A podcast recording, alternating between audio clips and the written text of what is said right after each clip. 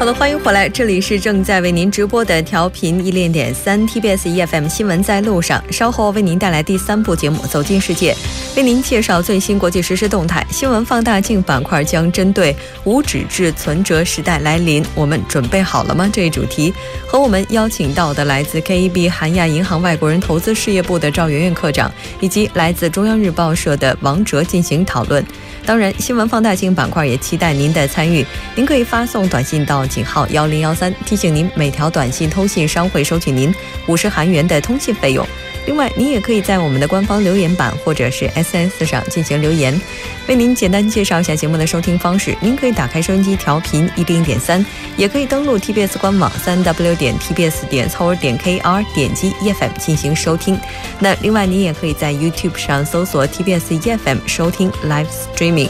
稍后是广告时间， 广告过后进入今天的走进世界。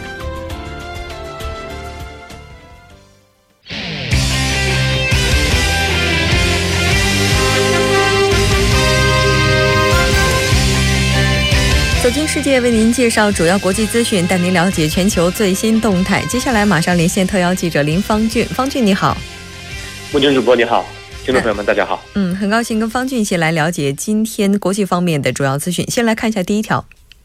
这条来自美国国务奥巴马医保的最新消息。 那根据外媒的报道， 美国参议院共和党的人数月以来啊都在努力争取这个 奥巴马医保的替换计划。 那二十五号晚间呢， 未能通过 需要啊未能获得通过需要的六十票， 那跟这个反对的这替换的这个议案呢， 就获得四十三票的赞成，五十七票的反对， 共有九位共和党的议员投了反对票。 那我们先了解一下 奥巴马的医改计划， 这个是前任美国总统奥巴马提出的三大政纲议题之一哈。 虽然说是在七年前， 二零一零年生效， 但是因为扩大了 医， 虽然扩大了这个医保的覆盖面， 但是还是导致 部分人的保费增加， 所以说特朗普政府呢 就不断呼吁他的议员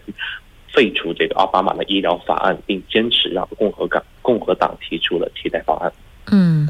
其实本来这个特朗普共和党是打算呢在三月二十三号， 也就是奥巴马医改法案生效七周年的时候，用新版的法案来取而代之。 那目前为止他受到的阻力不仅仅是来自对手，也是来自党内， 应该说现在各方的意见也是分歧比较大的。 那我们知道其实现在这个投票的话， 情况也是比较势均力敌的，对吧？ 嗯，没有错了。 那在二十五号早先时候呢， 呃， 包括这个共和共和党籍的参议员麦凯恩呢， 他也投上了一个 呃， 一 珍贵的一票哈。 那参议院现在还是五十票对五十票势均力敌。 呃， 不过最后美国副总统彭斯呢投入打破僵局的关键一票， 就决定啊要就这个废除奥巴马的医保法展开辩论。 啊，这也决定了以后呃，未来他们呃要争取的这个医保替换计划呢，还是可以啊如期进行的。 嗯，是的。像这个共和党保守的势力认为这个新版的法案和奥巴马医改法案是没有什么区别的， 应该做一些重大的修改，否则是没有办法进行通过的。 当然这个意见的话到底能不能获得更多人的支持还是需要时间的。 但是据悉呢，这个特朗普的医改法案也是直接影响了他的支持率， 可能也会影响到他的连任。 具体情况是怎样的， 我们也会继续关注。 再来看一下下一条。 下条来自我们的军事强国俄罗斯。 俄罗斯总统普京七月二十号 就签署了俄国国防部制定的一个 二零三零海军发展计划。 那这个计划呢， 是要以美国为以其为盟友为代表的一系列国家争夺海上霸权， 把这样的一个呃宗旨看成是呃俄罗斯国家安全的主要威胁之一， 那认为对俄罗斯及其盟友具有重要意义的领土上 武装冲突竞争的趋势啊不容忽视。 那这个计划表态要到二零三零年呢， 俄罗斯应该拥有在各个战略方向实力均衡的舰队。 嗯， 那这个二零三零海军发展计划的话， 它具体包括什么样的一些内容呢？ 嗯，这个计划主要提到， 为了全面提高海军的综合实力， 那升级武器装备是必不可少了， 包括高精度的导弹、核潜艇等装备都列入了发展日程。 那俄罗斯还要开发性能优于美国等海军强国的舰木。 那俄罗斯国防部部长鲍里索日前就对媒体表示哈， 俄罗斯计划在二零二五年前开始建造新的航母，那最终决定啊，要要在新的一代这个空军装备问世后呢，才能根据计划来做出。嗯，那现在的话，俄罗斯正在研制的航母，它的规格是怎么样的？嗯，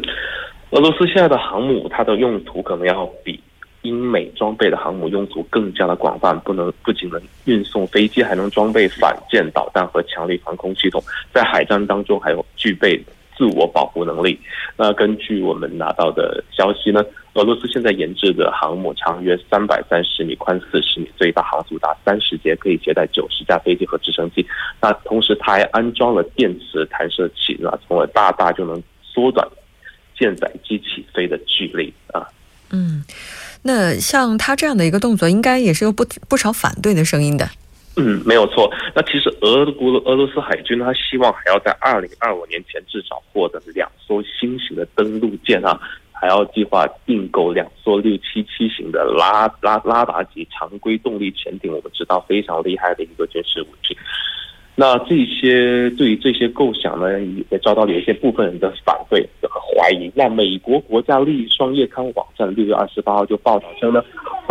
报道称呢，美国美俄两国的分析家和俄罗斯国防工业的消息人士都认为航母的造价高昂。那俄罗斯军方目前还没有敲定，那可能只是一个愿景。专家估计啊，新航母的建造时间至少需要八年。所以说，即使如如果能够如期开始建造，至少也要在二零三零年前才能加入海军。嗯，是的。那到那个时候又会引起怎样的一些波动，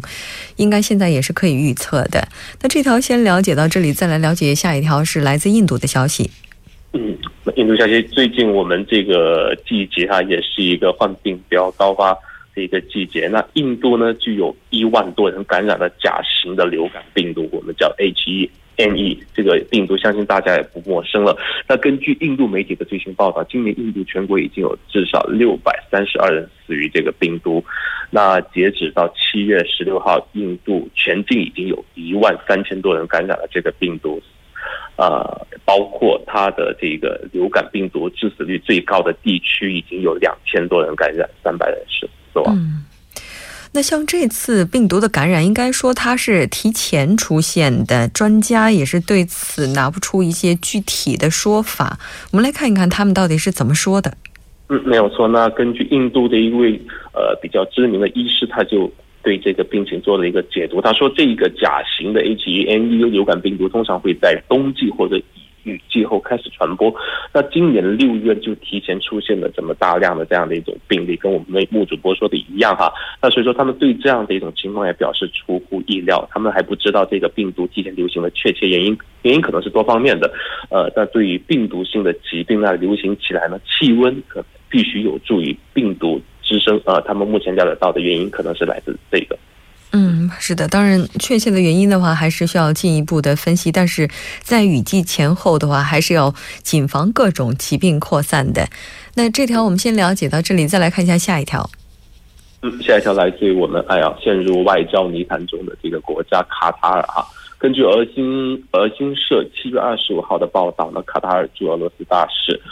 阿提亚就表示，他不排除与宣布和卡塔尔断交的阿拉伯国家开战的可能性。嗯，那有记者问到他，卡塔尔是否可能与断交以及断交的阿拉伯开战时，开战时啊、呃，开战时他这样的问题的时候，他表示他不这么认为，但是一切皆有可能。是的，那除了这个之外，他其实还有一些其他的发言，我们也一起了解一下。嗯，他表示，呃，这些国家呢，就是卡塔尔断交这些阿拉伯国家，针对我们的行动没有任何的根据，这是一个不理智的举动，那对全球和平构成了一个威胁。那如果国际上的大国不去帮忙解决问题，这种行为可能造成混乱。当然，我们背后也有一些解读认为，他这个发言可是肯肯定也是出于，呃，他们国家对这个地区平衡给他带来的利益啊、呃、有关系。是的，我们也同时看到了二十四号的一条这个报道啊，就是这个大使呢，他也提到了说，莫斯科呢就冲突采取的建设性立场呢是表示感谢呢，同时他也说，俄罗斯是联合国安理会的常任理事国，是在联合国主持下塑造国际关系的主要力量之一，并且多年来呢也是一直维护尊重国家主权、不干涉他国内政的原则。那这个莫斯科方面也是明确表示支持科威特作为斡旋全方的努力，如果需要，俄方将支持一切旨在解决危机的努力。那刚才您提到的这个不排除开战的可能性，当然我们 不希望这种最糟糕的局面会出现，那依然还是希望问题能够得到和平的解决。好的，非常感谢方俊给我们带来这一期连线，我们下期节目再见。好，下次再见。 稍后我们来关注一下这一时段的路况、交通以及天气信息。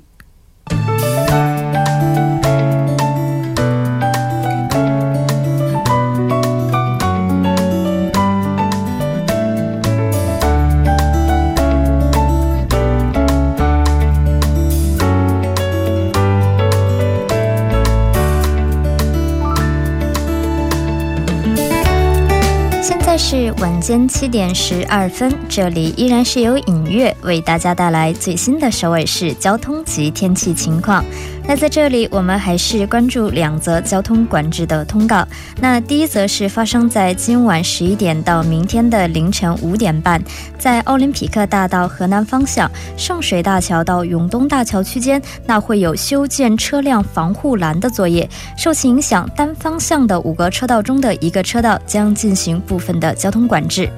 好的，第二则是发生在内部循环路圣水大桥到成山大桥方面， 北部高架桥，也就是从真陵交叉路到国民大学交叉路， 那是有道路装备的交替更替作业， 受其影响的单方向三个车道中的一个车道将进行部分的交通管制。 那该作业会持续到 八月六日， 具体的时间段是从上午的七点到下午的三点， 还望大家参考时间段计划出行路线。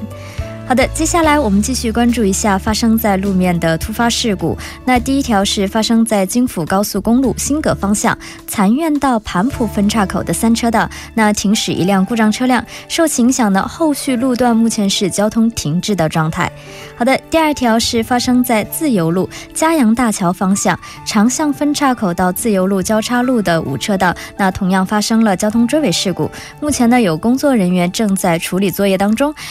后续路段目前有较高的事故危险性， 还望您参考路段小心驾驶。 好的，接下来是发生在东部干线路圣水至西方向， 陆川桥到粤西一桥的二车道， 同样是停驶一辆故障车辆， 还望大家参考相应路段提前绕行。 好，最后一条我们关注一则这个一小时前我们播报的， 在东部干线路圣水至西方向， 城东至西到圣水至西的四车道， 那早些时段发生的交通追尾事故呢， 目前已经得到处理，道路恢复正常， 您可以安全驾驶。 好的，最后我们再度关注一下 今明两天的天气情况。 今天晚间至明天凌晨多云， 最低气温零上二十三度； 明天白天多云， 最高气温零上三十一度。 好的，以上就是这一时段的天气与交通信息， 稍后我还会再回来。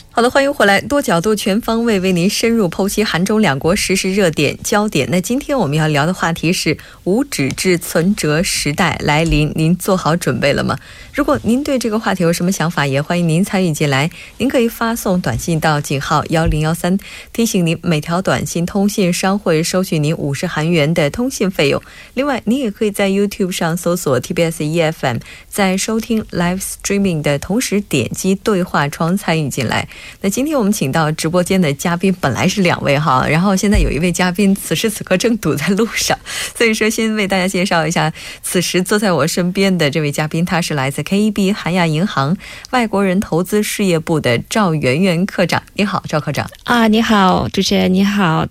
各位大家观众大家好。听众听众啊，各位听众大家好，别紧张别紧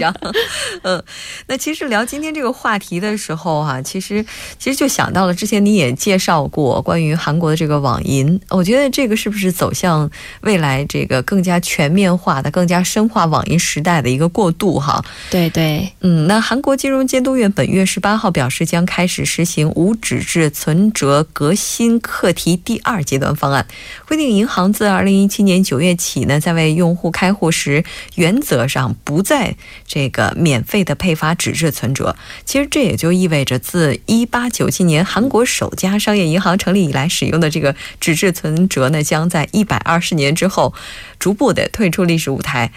就是像这个取消纸质存折到底是为什么，取消之后可能会给我们生活带来哪些影响，就没有存折的话，我们的金融交易是否还安全等等等等，可能很多朋友都会有这样的一些疑问。我们带着这些问题呢，今天就来和嘉宾探讨一下。像存折的话，纸质存折，其实知道今天讨论这个话题，我回家大概翻了一下我之前用过的存折，因为在韩国的话生活的时间也比较长了哈，我就看了一下我在这个我们赵科长家的这个存折，这个赵科长这个这家银行的存折，我大概是有一个两个哦两个这样的、哦、两个存折啊、哦呃、两个存折，然后工资卡的那个存折，因为时间也比较长了嘛，然后我发现自己大概是有四五本，然后但是这个四五本的话，它大概呢也是好久没有打印了，就最后一本上，也就哦、嗯、也就意味着说，大家可能这个现在慢慢的不再打印纸质存折的人应该也很多。对对对，特别是我们就说年轻人对于一些电子渠道已经用的非常的广泛了、嗯、所以很少跑到柜台去哎去整理一下存折，这种需求已经比较少了，实际上在我们年轻人中间。嗯、哦，我刚才说我有四五本的时候，您是不是吃了一下惊哈，竟然发现你还打了那么多哈？哦，对，我还觉得还是挺多的。没有，是因为刚刚来韩国那个时候还没有这么普及，就是现在这种网银，而且外国人嘛，刚刚开始的话这个网银也用不好，所以那个时候就是通过打印的方式来了解一下自己的大概收支情况。哦，对对对。哎，那现在的话，在银行工作的从业人人员的话，就大家应该已经不再用存折了吧？呃，也不是，其实我们存折也比较多，其实普遍就是包括，因为我跟我们同事也差不多类似吧，其实我们的存折一般都会手里持有五类的存折，不能说用个数来表述，而是用种类来表述。哎，您来数一数啊、呃，刚才比如说您说的工资存折，每个啊上班嘛都会有一个工资卡、嗯、然后会有一个储蓄的存折，比如说有高利率的存款产品，你可能有一个储蓄类的，嗯，做一些定存呐 啊, 啊之类的，然后再就是有个韩国有退职年金这个概念，嗯，退职年金账户可能会单独有一个以后用于五十五周岁退休啊管理年金的账户，再一个就是，呃，就是韩国在购买新住宅的时候会有一个预约的一个有资格认证的一个存折，叫 주택청약 啊，大家可能在韩国居住的人可能会有了解，呃，这类存折，还有一个就是。可以提现的存折，就是 minus 通账，就是像信用账户一样，我有这个存折可以在这个某个额度内可以提现的这种存折，所以有五类存折、呃、基本上，那么如果每一类至少有一个来算的话，就一个人只跟一家银行交易，把这些所有的交易都集中到一家的话，所以至少有五个存折，至少就韩国人普遍的嗯。嗯，所以您的存折还是还可以，还不多。嗯、呃，不是，我说的只是工资卡啊、哦，工资卡啊、哦呃，就是我打印过五本，大概四五本的样子。哎，这么看起来的话，就是说我们可能会有这大概四五类的存折，然后每一类存折的话，可能会有一两个这样。这样的话，就每个人可能这手里会有几十本的存折，也是有可能的。哦、对对对，啊、呃，我来韩国时间不是很长，因为我过来工作的是一五年过来，我大概两年。我现在有二十本存折左右，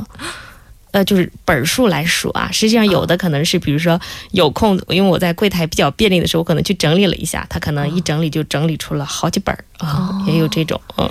就是我还特别想问一个问题，就是有的时候我们那存折已经打完了嘛，就是完全都打满了，打满了之后的话，我们就在处理那些存折的时候，其实特别的谨慎。有人可能会一直保存着，但有的时候把保管的多了也是负担。就是存折我们能怎么处理呢？存折的话，我是建议大家在用完了之后可以直接就是销毁的，因为存折的表皮第一页上都会有账号的信息、姓名，然后我们比较具体的一些信息都在里边了。嗯、所以如果万一被恶意盗用的话，可能待会儿也会有讲的，就是恶意盗用涉及到信息的泄露以及用于了那种诈骗活动的话，就比较麻烦了、哦、所以存折在打完这一本之后、呃、银行的职员会进行剪角，或者是把后边的一个词条给撕掉、哦、对对对、呃、但是呢表面的存折也一定是建议大家一定要哎，大家都有销毁它，完全销毁，就是用碎纸机碎掉它、嗯、哎，有的时候我们在这个柜台上，然后打完了之后，那个柜台的这个人对，工作人员就会问我们是不是要帮您销毁，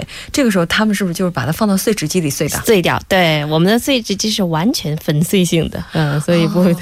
所以看起来直接在柜台销毁是最好的。对，比较安全的啊，如果大家家里没有碎纸机的话还是建议在银行都销毁它就OK了。像这种纸质存折的话，我的印象当中我们的父母他们那一代的话就已经开始用了。 对对对，咱们其实国内的话存折也是也是历史比较久了，也是用了好多年了嘛，但是其实咱国内从一二年开始基本上就实行就是存折就基本上就消失了，而且我记得在国内那个时候办卡的时候或者是开户的时候，他们是二选一，要么就是选择卡，要么就是选择 存折，就二选一，不能两者兼有。对对对，之前的时候这是之前的情况，目前的话只会提供卡，没有存折啊。目前已经不再提供折了啊。对，是没有是特殊的，比如说跟贷款的可能某一种特定的用途，它可能给开存折之外，基本上我们去柜台收开户，它就只给你一张借记卡。 啊，哎，你说中国这个进入这个无存折时代的话，似乎要比韩国更早一些。对对对，像这种纸质存折的话，它其实也经历了很多的变化，这些变化的话我们马上就请刚刚进入直播间的来自中央日报的王哲来简单的为大家介绍一下吧。你需要喘口气吗？啊，没关系哈，不好意思，对，今天可能是因为天太热，大家都开车出来嘛，所以路上是一片飘红哈。哦，对，刚才那个我我也看到了有一些信息啊，就王哲也是堵在路上， 堵得非常的心焦，但是还是来到了直播间来跟大家分享我们今天的这个话题。那我们现在聊到这个纸质存折，它现在的话应该说已经慢慢的要消亡了哈，那它也经历了很多阶段性的变化， 来为大家捋一捋吧。 对，没错，其实我这是把国中国国内的一些变化捋了一下哈，我们记得小时候不知道大家有没有印象，其实在上世上世纪最早的时候，在六七十年代的时候，中国存折呢就以一种就是单一张纸的这么一种形式出现了，然后呢会有人手工在上边写明你每次存入或者取出的金额，然后再后边盖章，所以会有这么一栏一栏一栏的。然后而且当时还比较符合中国特色的上边还会写一些像艰苦朴素呀，什么艰苦奋斗啊 之类的这样的口号，所以在当时是在为数不多的信用社或者银行储蓄所才能办得到这样的通章。不过到了八十年代末的时候呢，这个存折就会变成了现在这样的对折的这种，